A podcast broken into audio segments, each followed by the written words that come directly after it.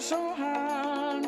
Ooh, Lord, trouble so hard. Don't nobody know my trouble but God. Don't nobody know my trouble but God. Welcome, everyone, to the Radical Reverend Show. And of course, we are taping this off site because the only people allowed into the radio station at CIUT these days are one tech, the man with the soldering gun, gun and the uh, duct tape, and the station manager. So uh, we still, of course, really value your input out there in listener land. Please send it to me on Facebook or on Twitter. I'm there as Cheri DiNovo, your host, C H E R I D I N O V O. And of course, all the shows we're doing now have something to do with a pandemic. This show is no different. Today, we're looking at two aspects of how we're dealing with this. Uh, one will be a faith uh, perspective from someone who is involved with the Wet'suwet'en in the second half of the show, because, uh, of course, that situation is still ongoing. And for the first half of the show, we're dealing with none other than Pride Toronto and the changes that are going to be happening this year. And to help me look at that is our board co chair, Shakir Rahim. Shakir, welcome to the Radical Reverend Show. Thank you. I'm really happy to be on today. So, first of all, we've all heard the news that Pride is not going to go ahead as usual. How will Pride go ahead this year? Well, we definitely still see the importance of having some kind of programming and outreach to our community. And so Pride Toronto has decided to go ahead with a digital online festival program. So right now we're hard at work creating a platform, booking artists, partnering with major cultural institutions to think about how we can get online digital programming into people's homes we want to ensure that people can be entertained, they can feel a sense of community, and also that the artists who every year we support can also receive our support this year. So we anticipate having a schedule of different programming that people can tune into in the living room or in in bed, wherever they might be in their in their self isolation journey, and still get a bit of that queer content and queer connection that's so important to them. Sounds great. I'm I'm hoping that we will be part of that. Um, having been a participant in Dyke Day lo these many years. So last year we did a woman's multi-phase service. Um, hopefully we can get that going again, probably on Zoom. I, am very interested though, as I'm sure other past participants are, in what platforms are going to be developed, um, what that's going to look like. Uh, will there be parties? Well, I think uh, so. To answer your first question on on sort of re- reaching out to those who usually participate, I know that our operations team is hard at work in thinking about how to reach out to those who've been involved in the past and incorporate them into this new program. So those conversations are certainly to come. I think there will be some element of a, of a party. So we're looking at you know different projects that have sprouted up uh, in the city uh, like you know virtual queer zoom parties and how pride can engage with that. So i definitely think there's going to be that fun virtual party element and that's a big part of the planning that's taking place now. How can we uh, bring that digitally to people's uh, people's homes? One of the real concerns, of course, coming out of COVID is social distancing, which is the very opposite of what Pride has been renowned for, as we all get together you know tens of thousands get together in the city. Um, what safety precautions are going to be? I mean because people you know i can see the incredible urge to want to hit church street to want to go to a pub. Um, how how are how's that going to be prevented um, is one of my questions. That's a great question. And for us at pride you know one of the first things that we did when covid-19 started hitting the headlines is we made a very public commitment to follow public health guidance. And we think it's important that we as an organization, you know, uh, critically, but in a way that is faithful to experts, ensure that we're telling our community and supporting our community to follow physical and social distancing. So, one thing that Pride is doing, for example, is we're already providing resources to the community about what physical distancing looks like, uh, where they can receive support if they're encountering the very real challenges that come with taking that time apart from your friends or your family. And those are things that Pride will continue to do. So, already, if you go to the Pride Toronto uh, website, there's a resource hub that lists different resources from those in our community working on these issues. And that's a message we're going to continue to impart uh, the importance of physical distancing and how all of our programming is going to comply with, with public health guidance. Uh, if you're just tuning in, I'm speaking to Shakir Rahim, um, board co-chair at Pride, um, part of the new board at Pride, and we're talking about what Pride will look like this year in Toronto. But um, Shakir, I also wanted to ask you about Prides around the world because you're in touch with other Pride organizations. Uh, are they doing the same thing? What's, what are they looking like? We are seeing a similar uh, pattern at prides across the world. So there have been a number of other prides that have also been canceled for now. So Montreal is a good example. Uh, and we are in touch with them. And part of our online digital programming uh, will include collaborating with those organizations. So the global organization Interpride is also examining how prides can work together and cooperate and collaborate, and that those are conversations that that we are part of. But yes, I think every pride around the world is thinking about uh, how can they best balance still having our community, our voice, and our need for celebration and protest uh, in the month of June or whatever other month they call Pride Month, um, while still having uh, the important adherence to public uh, health guidance and physical distancing. So I think you can anticipate that we'll include some of those other organizations uh, either in our programming or be involved in programming with them as well. In a sense, it's going to be a world pride this this year. Then that sounds exciting. Absolutely, absolutely. Okay, let's talk about the sort of the nuts and bolts a little bit. Um, money. Uh, clearly, Pride has been, first of all, a source of uh, funding for the City of Toronto. I know City of Toronto is invested in Pride, but it also returns a great deal more than it costs the city, quite frankly. Um, and also all the participants in Pride that pay their fees. How to keep the organization going? Um, I know we're all concerned, all of us, independent of Pride um, and independent of the queer community about uh, business, you know, existing and maintaining and, and hopefully surviving. What does that look like for Pride?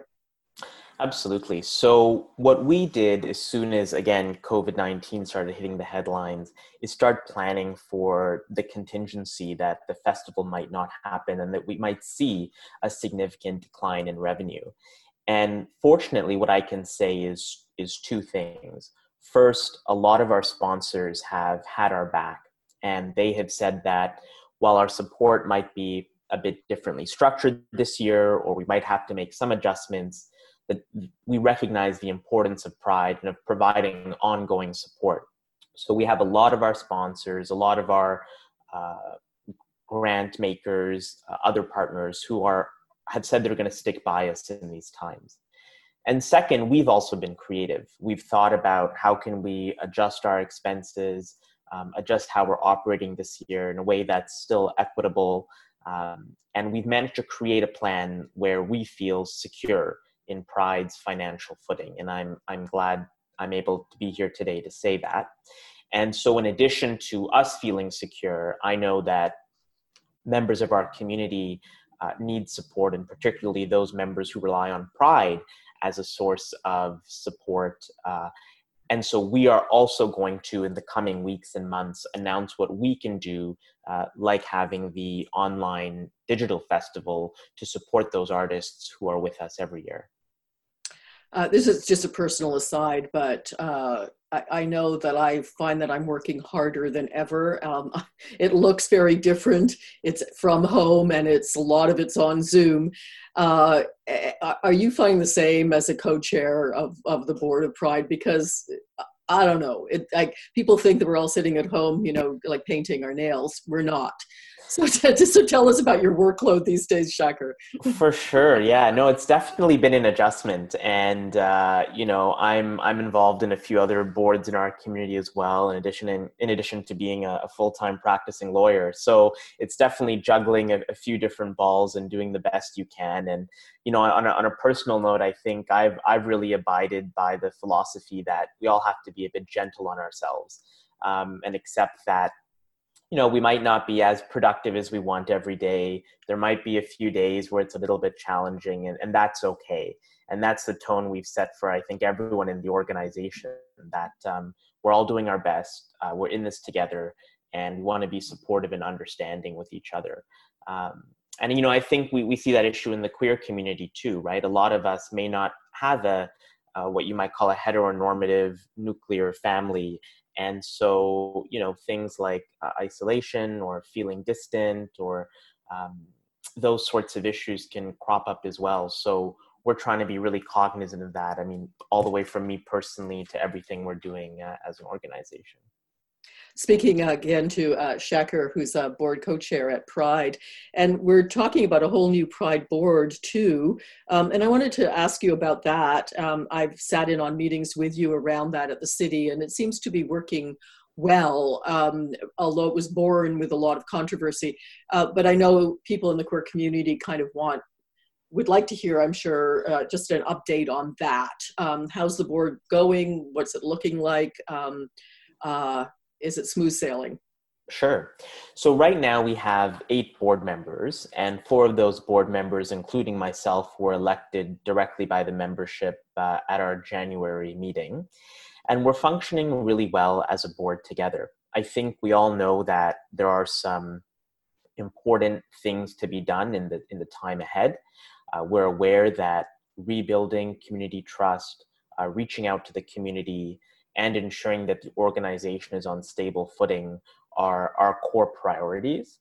And so, what I can report is that I, as a co chair of Pride Toronto, feel confident in our board and in our staff.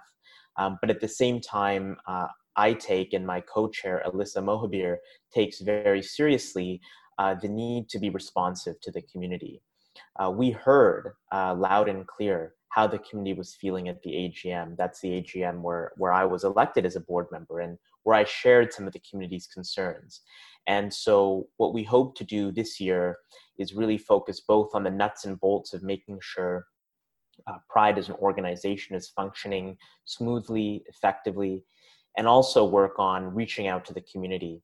Uh, and one example of that that your listeners can themselves, uh, you know, be a part of uh, is we have ongoing updates on our Facebook page about the different community consultations that we're doing that are open to the public, that are on a range of different issues. And that's just one phase. What is expected to be a, a broader commitment to hearing from and interacting with our community members. What sort of concerns are you hearing from the community members? I mean, I, I independent of COVID nineteen now, and, and uh, and here's a shout out to community members who are feeling isolated. And um, I, along with many, 519 and others, um, are are there. So I just wanted you given me an opportunity to make a public service announcement here, but um, not only you and the Board of Pride, the 519, uh, myself and other queer friendly uh, uh, clergy of all faiths are here. We're still here. We can be reached at the same coordinates, and uh, we're ab- absolutely here for you if you need to speak. And I know isolation has been uh, a major problem, but also people who have mental health issues, uh, other issues, poverty issues, lost their job. I mean, that's hitting our community hard. Um, they all have concerns. So, not to set those aside, but uh, to get back to my original question, what are you hearing as the major concerns from the community right now? And, and that's in relation to COVID 19? Is that your sort of. Well, uh, it, that and also not related to COVID 19. What are the concerns that you heard right. as, as new chair?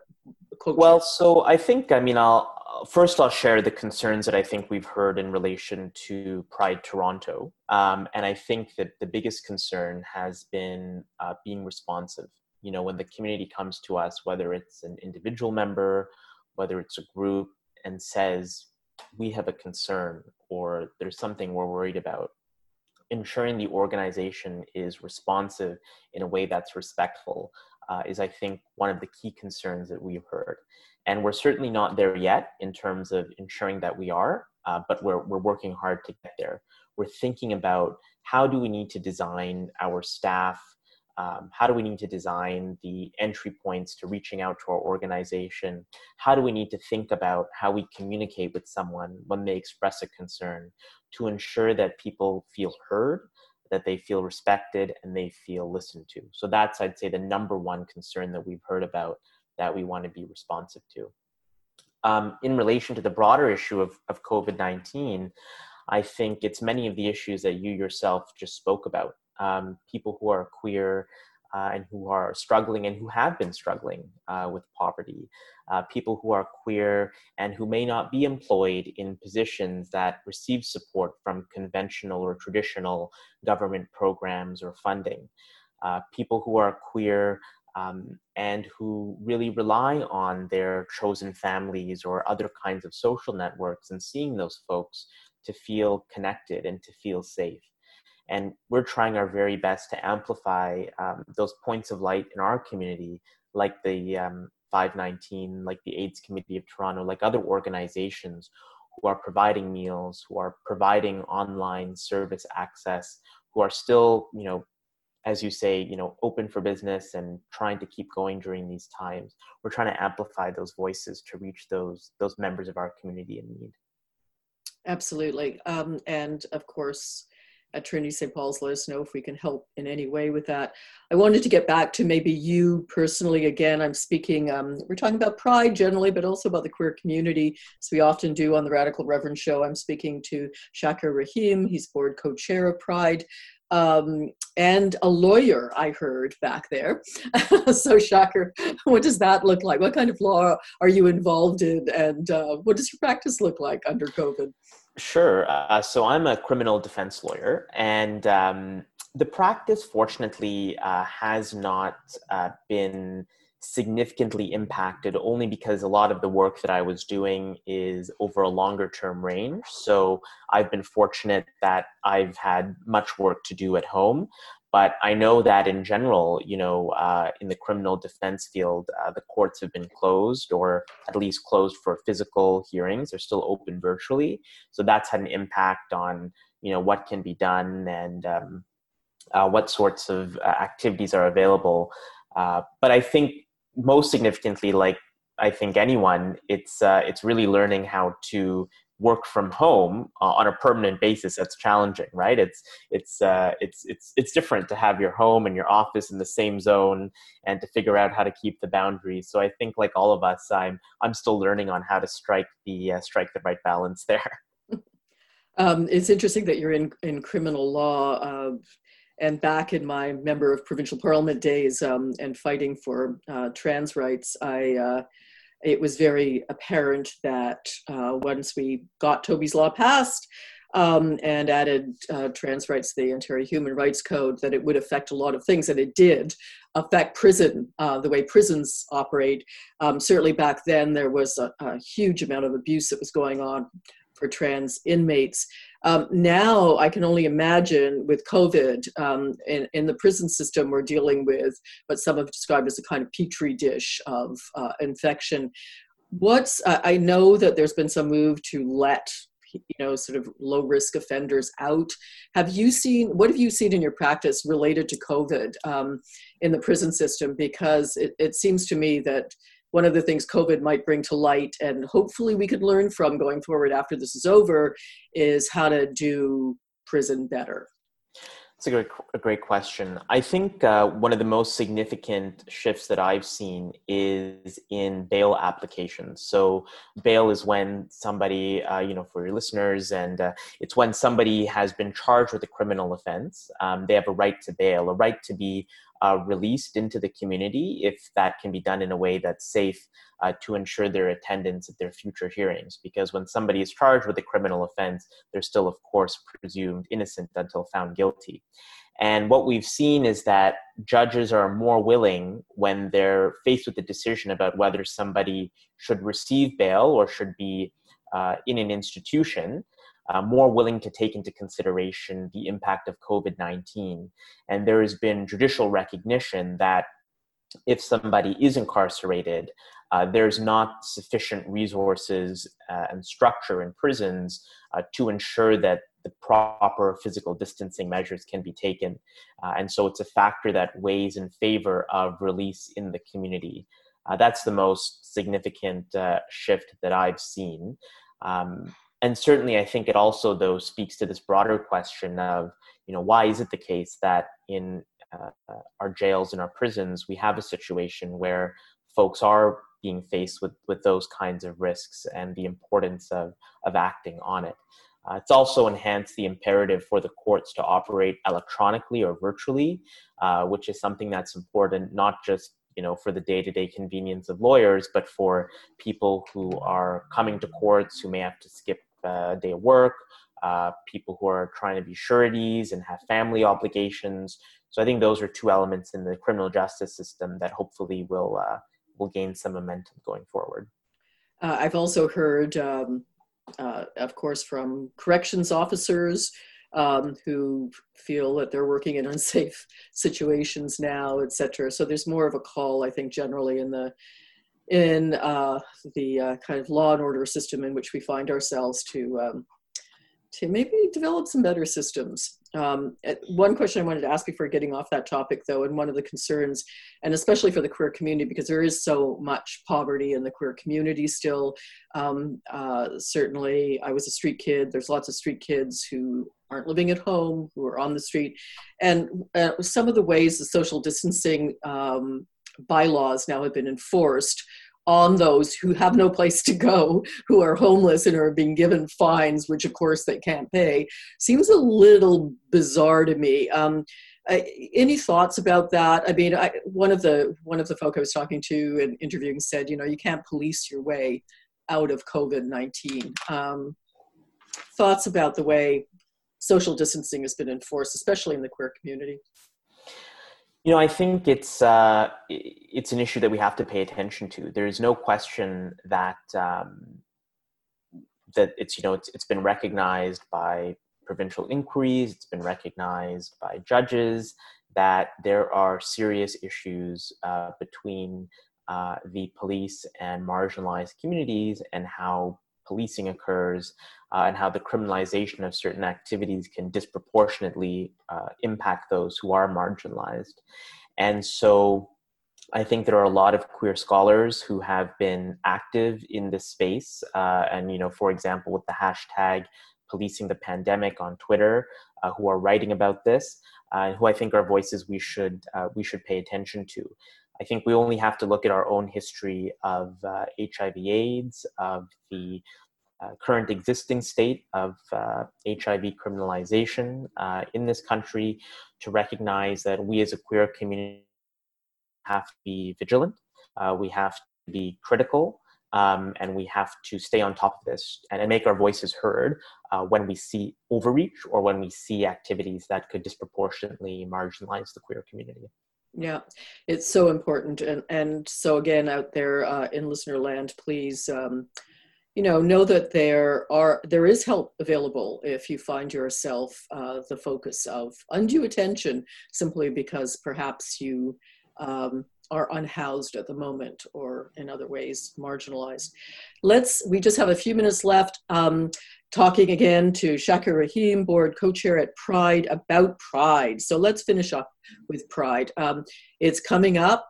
We will be excited about it. We're now at the beginning of May, um, so it's not that far off. Um, what are some of the highlights that you see maybe coming up that uh, will excite us enough to want to get online and take part?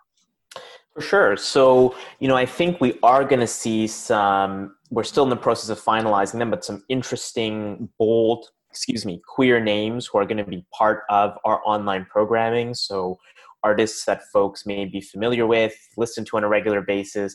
You're going to have an opportunity to have those folks streaming directly into your homes. I think that's a real highlight.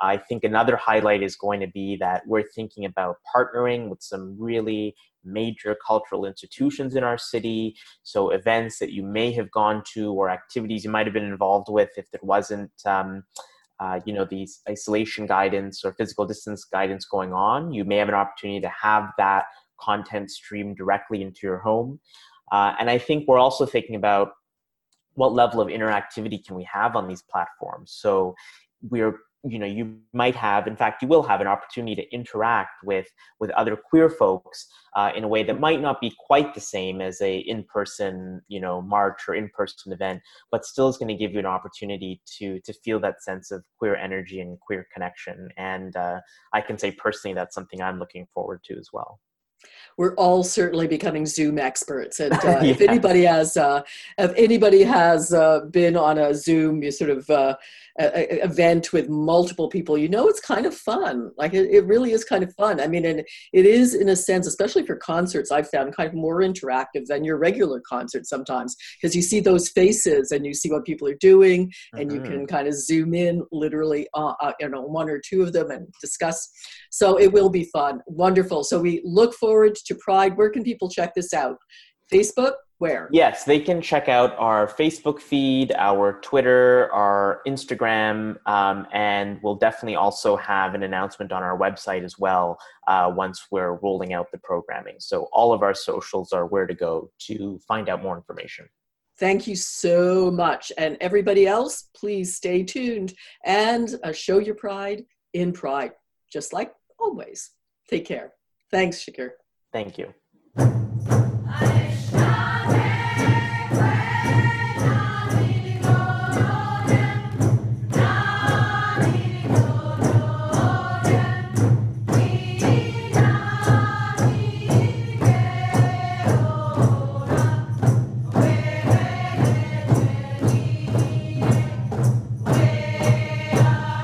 We're back here on the Radical Reverend Show. Uh, you just heard from the co chair of Pride Toronto and what's happening with that celebration in light of COVID 19. But I want to veer a little bit. I mean, we're talking about nothing um, in all media these days except COVID and the pandemic.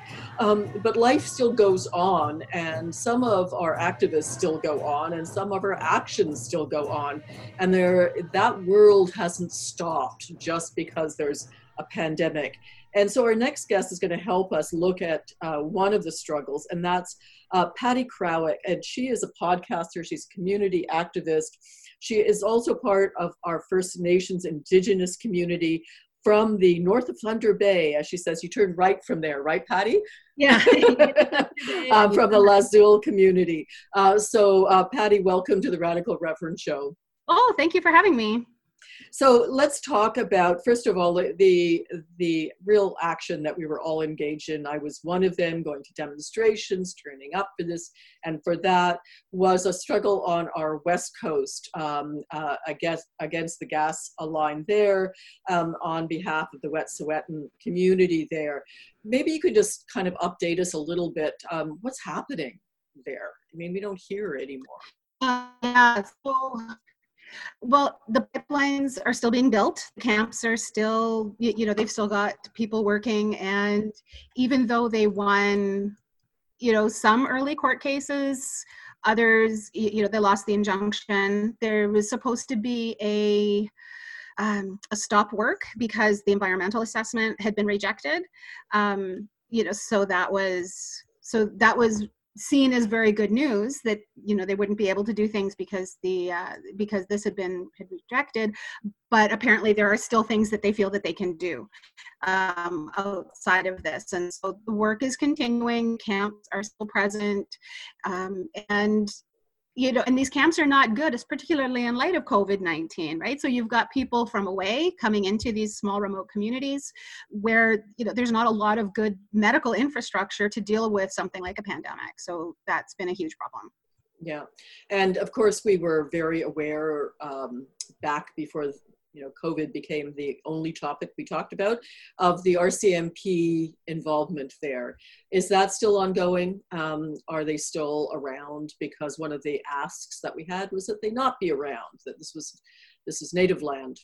Mm-hmm. As far as I know, they still are because because the pipeline is ongoing and so they're under orders to protect the pipeline which is you know kind of what the rcmp has always it's the force to protect can the state of canada not the force to protect the people who live in it. Absolutely. So let's let's talk about you then and and and talk about your background and how you got into podcasting in the in the first place because you are a podcaster. Yeah. I am a podcaster. Yeah. So yeah it's kind of a funny story. So um I used to work in social work. I, I used to do child welfare, and um, I had gone to a conference about um, at Boise about um, their decol one of their decolonizing conferences. And one workshop I went to challenged me to talk to my clients about race because it's no it's not like it's not news to me that i'm indigenous so if somebody asks me about my experience in, as an indigenous woman it's not offensive or scary or anything it's i welcome the question you know let's talk about how i might move through the world differently and of course if you're dealing with child welfare you know or policing or any of these systems you're going to experience these systems much differently so I got in the habit of starting to ask my clients about their experience as as black or indigenous people. And at that time I met Carrie who was taking care of her grandchildren. And we've talked about this on the podcast. So it's come from her. So, so it's fine. Um, and I asked her what it was like. You know, how do you protect your children? How do you protect your grandchildren? Um, in the you know in this school system where they're the only black kids in their school and she says she says well i can't protect them and i said well then what do you do? How do you build resilience into them? Because you can't go with them into the classroom where the stories are not their stories. The history is not their history. And she said, Well, I teach them about our history, about their family, about their ancestors, so that they know who they are, so that they're strong in who they are, so that when they come up against these other stories, they've got a they've got a solid, a strong and solid background that they can stand on. And from there all of our conversations after that went sideways into race. We were always talking about racial issues and different things that she was coming across because they were involved with several systems. Um, in terms of, of, taking care of the grandchildren and, and other members of her family were going through things and so we were always talking about it and then when i stopped working with her and we became friends, we just kept talking about these things. And we thought, you know, everybody needs to hear what we're talking about because what we're talking about is so important. And we were fortunate to get um, invited by the Niagara Podcasters Network uh, as a start. And then we kind of went off independent on our own. And the name came from kind of a shared concept in Black and a lot of Black and Indigenous communities is the idea of medicine being more than the pill that you take, right? People are, can be good medicine, ideas can be good good medicine. The land around us is good medicine. And so that was where we thought we would, through our own conversations and with other people, lift up the voices of those who are resisting and all the different creative ways that that they resist so that people that are pushing back don't feel so alone. Because sometimes it can feel really lonely especially in urban spaces. So that's what we do and we've been fortunate to have a lot of really interesting guests and people willing to talk to us because yeah it's just we've just had some really interesting conversations what um, how's covid i mean again we keep circling back to it um, we can't help ourselves but um, how's mm-hmm. covid affecting first nations what's happening in indigenous communities i, I mean we hear snippets through the news we hear bits mm-hmm. and pieces from governments um, as far as I know, um, the federal government's still fighting in courts, you know, uh, uh, on these issues. But you know, certainly that's not what's coming across when when uh, Trudeau speaks, right. but but um, but I know, for example, that it's really difficult to get real information, uh, even on COVID stats, even you know in cities and uh, not in First Nations communities. Never mind in First Nations communities. What's happening there?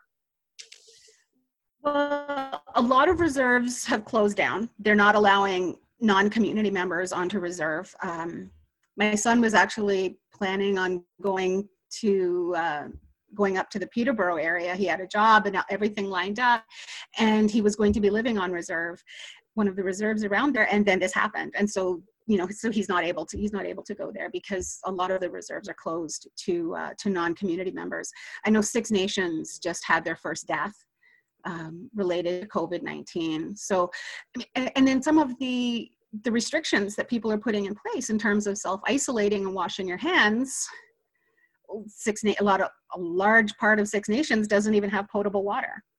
So when you have and people sometimes live in overcrowded homes and if housing we already know housing is inadequate on first nations and we already know the medical systems i mean some places only have a nurse once every three months.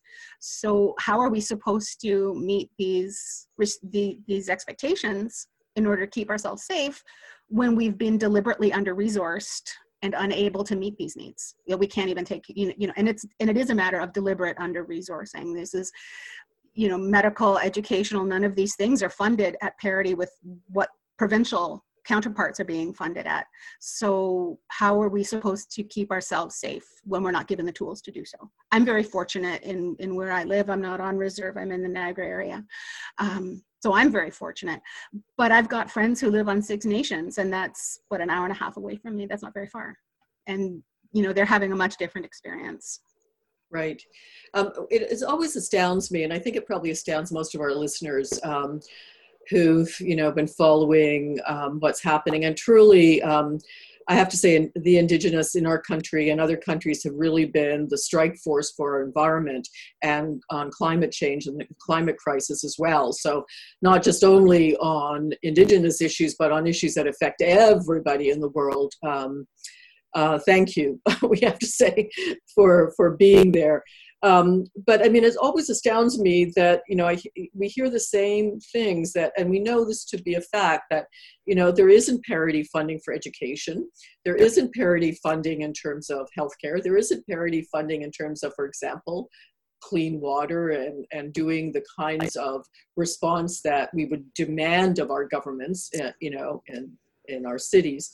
Mm-hmm. Um, what like when when chiefs and others you know speak to bureaucrats you know federal bureaucrats like and say these things i i, I guess what i'm astounded is what do they hear back? Like uh, i know that there's court cases going on but i mean how do they justify this? What is the justification? D- d- have you ever heard one? They always say, oh, we're spending this many millions on this and this many millions of that, and we're going to unlock the funding, but it's always over like a 10 year period. We have to re-elect you three times in order to get in order to get what you're promising. And they'll say, oh, yes, we ended this boil water advisory because we put in a treatment plant, but you didn't build any infrastructure to get the water from that's the problem with six nations is they have a treatment plant but no infrastructure to get that water to people so how can you call that a boil how can you say that a boil water advisory is ended when you haven't put in the infrastructure to get the water to the people so it's you, know they make the promises and then you got to hope for your best. But another thing you know a problem in terms of dealing with different layers of government is bands have elections every two years. So can you imagine how destabilizing that would be for toronto say to be going through an election cycle every two years? How are you going to get anything done when you're constantly in election mode and constantly reassembling your team and then people get mad and vote in another team? And you know you're just in this constant catch up and the level of you know people always say oh you know they need to account for their money. We're the most accounted for anywhere. You know the amount of paperwork that they have to go through in terms of accounting for the funding that they get. Will say oh you know millions of dollars went to this and that reserve but they don't tell you how many millions of dollars was spent just on the bureaucracy. And so you know it, it's very small amounts on the dollar that are actually getting in to deal with this stuff. But the government can step back and say see we gave them five million dollars now why so why isn't that changed this every two year cycle of elections what's what's holding that up reform there well that's the indian act right and they were going to force band elections despite COVID 19, um, but a lot of uh, communities pushed back against that, and the minister graciously allowed them to forego band elections. But they had to fight for that. I, I mean, it's it's just shocking, and I I don't know. I mean, I you know we have lawyers in our congregation that are in and plus First Nations who are involved in constantly fighting the bureaucrats around this, that, or the other. Mm-hmm. Um, but it, it, really is kind of astounding. And I'm wondering why. I mean, it, I sort of feel about it because when I was in politics for some 12 years, um, you know, when you when pollsters go out and poll people about what are top of the mind issues, um, we were always dismayed to find that, for example, environment and poverty issues were like at the bottom and jobs and the economy were at the top. Now that's shifted somewhat, like the environment is pushed, you know, being pushed up there. But never do they ever, I, I don't know that any pollster has asked, certainly, you know, the general population leading up to elections about First Nations or Indigenous issues. Mind you, if they had, I'm sure for the vast majority of people, it'd be probably very near the bottom. But this is true of all minority rights. I mean, you can never rely on the majority for minority rights. Um, mm-hmm. It's always a struggle.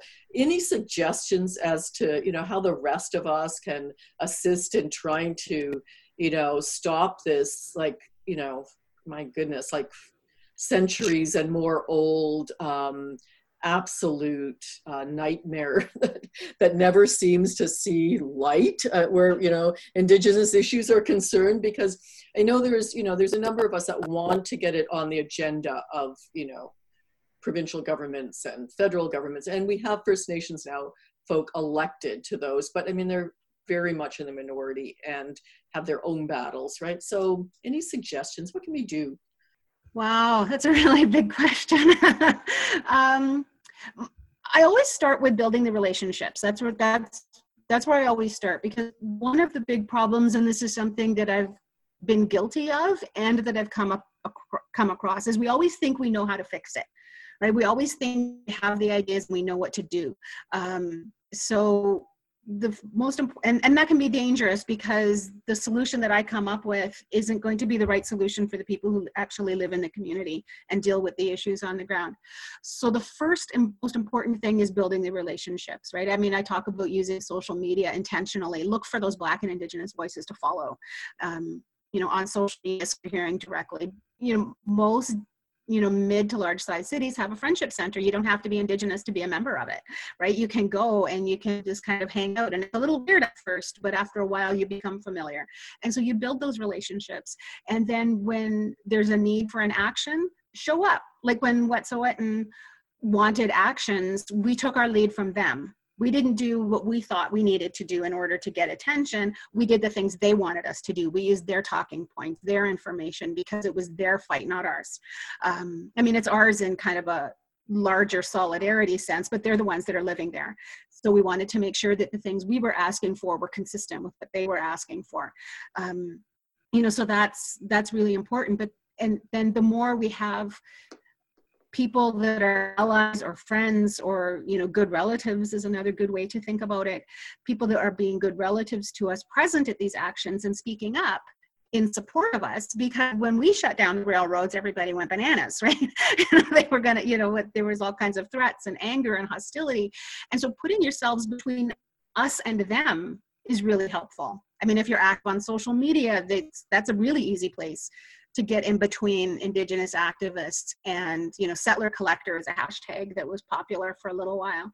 Um, but even in your family and in your community and wherever you see inequity like ever, whether it's in your business or in your school or you, you know in your organization there's a policy that's creating that. And so it's it's always about and i take this from ibram kendi it's about pushing back at the policies there's nothing wrong with Black and Indigenous people. There's nothing wrong with us. We are not in poverty because there is something wrong with us. We are in poverty because the government has set up policies and programs that keep us that way. And so it's about finding those policies, even at the smallest level. A friend of mine is a, a teacher librarian. She has gone through her library and held it of material that's, you know, that's not Indigenous voices, that aren't telling our stories. And that's something that a teacher can do in a classroom, right? What material are you putting in front of your students? So wherever you are, find somebody to disrupt with and then find a policy that you can push back on, even if it's little. And then that makes it easier for the people that get elected into positions because that's part of the Liberal Party, you're part of the NDP party, which means you have to, to a certain extent, toe a line, right? You know, you don't get to those positions by you know by being strident about indigenous rights and we've seen some elected officials that have really done more to uphold colonial than they have to forward their own people. Um, because it's a really hard place to be. It's a really hard place to be. And so I try really hard not to be super critical of them because I appreciate that they really are trying to help. Um, but the more we can push back on the ground and in our communities, we make their job easier when they start speaking up in parliament because it, it just it gives them a broader base and more support to stand on Thank you, Patty. You're listening to the Radical Reverend Show here on CIUT 89.5 FM. And this is, of course, uh, an interview conducted by Zoom. So I apologize for occasional little glitches there in the sound quality. Um, we're talking to Patty Krawec. Um, she is a podcaster, she's a member of the Indigenous community. Uh, and we're talking about, you know, the struggles that are on, ongoing, um, both during the pandemic, before the pandemic, and probably after the pandemic. And um, what uh, mm-hmm. You out there in listener land can maybe do about it, uh, independent of, of who you are, um, but just to keep ourselves informed. Um, Patty, um, I, I, also want to talk about because it, we're we're a progressive faith-based show. So uh, one of the things we pride ourselves on is being a queer positive, um, Christian left, uh, but not just Christian, multi-faith um, voice in in a world where that voice is rarely heard, heard where mainstream mm-hmm. religious voices or right-wing religious voices are the voices that mm-hmm. tend to be heard and not ours. So I, I understand you are a Christian, so I want to talk to you about that um, as someone who's Indigenous as well. So, how can you be both? Complicated. yeah, I just yeah I, I, just i just put out a piece in sojourners they just published in their uh, april issue an article that i had written about sitting beside a stained glass window of white jesus every Sunday. Well, not right now, obviously, because we're all at home. Um, but most Sundays, I sit beside a stained glass window of white Jesus, and the church was the source of indigenous homelessness right like uh, you know indigenous people are you know physically homeless in terms of being on the street but also like not living in our homelands. We are we have been displaced. And you know we're in reserves and you know not on lands that were signed by treaty. You know we're just kind of we're, we're displaced and the church was a big part of that in terms of pushing us aside.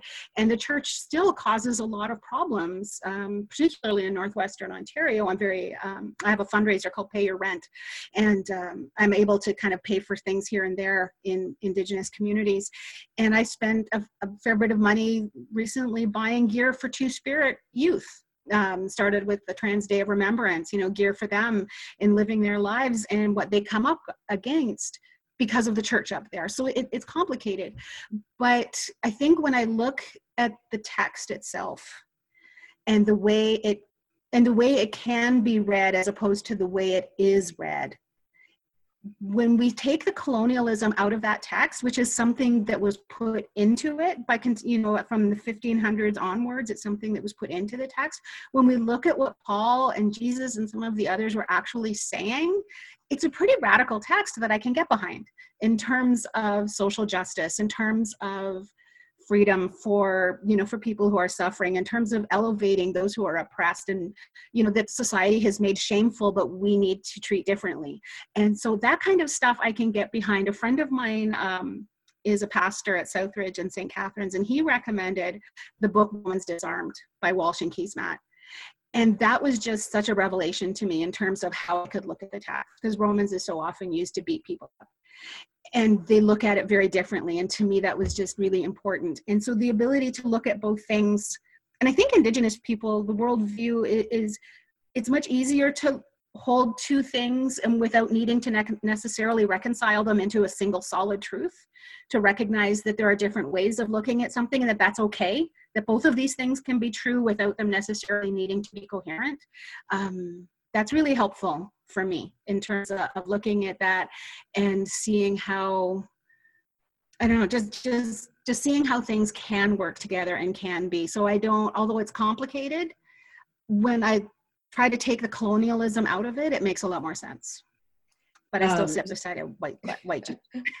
uh, I mean, I, I, think this is such a fascinating conversation, Patty, and thanks for engaging with me in it. It, it struck me like I was just um, I was just looking at the Beatitudes or blessings, uh, Latin for blessings, and and Jesus' words there, where he the woe to section in Luke, you know, where he's like, "Woe mm-hmm. to those who are comfortable now." And I I always and and you know basically that whole little sermon um, is designed for those who are abused, who are dislocated, who are marginalized, and absolutely against those who are doing the abuse, who are marginalizing. And I often wondered how, you know, for the early colonialists or, you know, in the slave trade, um, how how you know the masters and the colonialists you know the early settlers who were committing genocide could say those words out loud and you know in their missionary work with indigenous or with you know africans um, and not hear them themselves that they were being castigated by those words. But i but i i think you're right. I mean you know if you're listening to those words from the other side of that you're hearing hope. You're hearing hope there despite mm-hmm. you know the, the master or the you know colonialist voice saying them which is really interesting. There was a stat i came across recently which i thought was really interesting like 49% of Indigenous in Canada call themselves, identify as Roman Catholic, 25% as Anglican. Um, and um, I'm a United Church myself, but I mean, all of our churches were involved in the residential schools. We were mm-hmm. the government's handmaidens in setting up the residential schools um, which were, you know, a nightmare and a horror factory, really, for uh, Indigenous. Mm-hmm. Um, now, the United Church and the Anglicans, to be fair, have paid some serious reparations around that, as they should, and should continue to. Um, we have a paying mm-hmm. rent service twice a year at our church where we money goes to our neighbors um, who are involved in First Nations advocacy. Um, but the Roman Catholic Church is not. Um, and so mm-hmm. essentially the reparations are being picked up by taxpayers. Um, and again, this, these are the contradictions, I guess, we've been talking about that we're, we're holding or you're holding. Um, I mean, even as a woman, um, let's face it, um, that, that text is also, the Bible's full of misogyny too. Um, so, you know, so, you know, how do you keep going with it? Patty, how do you keep going as a Christian? I think if when when things are problematic, when I read the text, I'm okay with setting it aside a little bit. I was actually I had a com and not necessarily rejecting it, but just you know what, I need to put this aside for a little bit. I was having lunch with a friend um, a couple years ago. She's uh, she's a, minister, a Presbyterian minister, and I was we were talking about the genocide passages you know, go into, you know, go into the land of Canaan and kill everybody, kill them all. And, and I said, and I said to her, as an indigenous person, that's really hard to read. you know, here's God, you know, basically authorizing a genocide. And she says to me, she says, you know, the books were all these things were written after the fact. You know, you know, quite a quite a while time after the fact, and it, and it could be that maybe they thought they were doing God's work, and this was how they justified it. And she just kept going with her salad like it it wasn't like this. For me i was like what? What are you talking about? And she just kept she says well maybe that's just what they thought. Like that doesn't mean we don't have to attribute the same meaning to that. That's what they thought. And we can deal with the fact that that's what they thought. But that doesn't mean that that's necessarily what was actually going on that might, that's how they justified it. And I was well, it's a book written wow. by humans, right? At the end of the day, it's a book written by yeah. humans. It wasn't dropped into the laps of humans by a, you know, the deity or the divine or the creator. It was written by humans, and we forget that. Um, and even the great theologians, I always say this of the past, like you know that you know the reformers like Martin Luther and others. Um, you know, they rejected every every church and every uh, you know ministry has done this. Reject some and hold up others. Like, I mean Martin Luther said that the whole epistle of James was just an epistle of straw because he didn't like what it said. You know, I mean, this is what makes us theologians and not just, you know, um, passive recipients of something. But anyway, continue. Sorry, I interrupted. Mm-hmm. But but people forget that it's written by humans. A rabbi, yeah. There was a rabbi that I, I follow on Twitter, and I think it was quoted else, but she had said that um, every generation reads the Bible anew that it says something, you know, or reads the Talmud anew, I think was what the way she had said. But and that's true. It's it's a collection it's a collection of stories written by people trying to figure the trying to figure things out. And i mean i can read like so in the Anishinaabe tradition there's creation story there's a flood story and the stories vary the stories aren't necessarily the same like they get the Mishomis book you know kind of gets treated like you know this is the this is the canon this is the true one. Um, but there's lots of different ways of hearing and understanding these stories and and that's okay. The creation or the flood stories don't have to be identical in order because what's important is the lessons we pull out of it. And so when i apply that same thinking to the text to, to biblical text i can get what i need out of it i can see that this was how they understood the world at that time. They're trying to understand their place in the world their place with their creator what's happening. They're trying to make sense of a really chaotic really chaotic circumstances. So what does that have to say to me? Well, how can I understand my circumstance looking at the way they try to understand theirs? And then that gives me a different, a, a, a different lesson to take from it because if as an is a, as an Ojibwe person, I can take lessons from old stories about Nanabush, who may or may not have been a real person. Um, those stories are still important and meaningful and necessary in terms of understanding my life as an Indigenous person so I can read the biblical text the same way and I can hold these two truths at the same time without needing to say that one is better than the other. They're both ways of trying to figure out how we live in this world. And if it can help me be a better relative to the people around me, then those that's fine. Uh, speaking to Patty Krawec, um, who's an author, Indigenous uh, podcaster uh, about all things Indigenous um, today on the Radical Reverend Show. Always interested in your uh, input, of course, out there in Radio Land. So do send it to me. I'm still on Facebook, Instagram, Twitter, all of the socials. Uh, you can get me there. And uh, let me know what you think, and of course, uh, suggestions for upcoming shows. Patty, it's been an absolute delight. Uh, is there something, is there an action happening we should be aware of just as a, as a kind of swan song to this interview? Like, what can we do? Pay attention to what's happening at Wet'suwet'en um, look at what's the Narwhal, the Tyee, uh, the National Observer. They're all posting. You know, the uh, Ricochet Media is another good source of what's happening. Um, mainstream media doesn't cover a lot of stuff, but they really do cover things. They've got reporters in, in these communities, and, and, they do a really good job of covering. And so when you're bored of the COVID coverage, uh, pick up the Narwhal or Ricochet and see what's happening on the ground with Indigenous people. Wonderful. Thanks so much, Patty Krawec. Until next time on the Radical Reverend Show.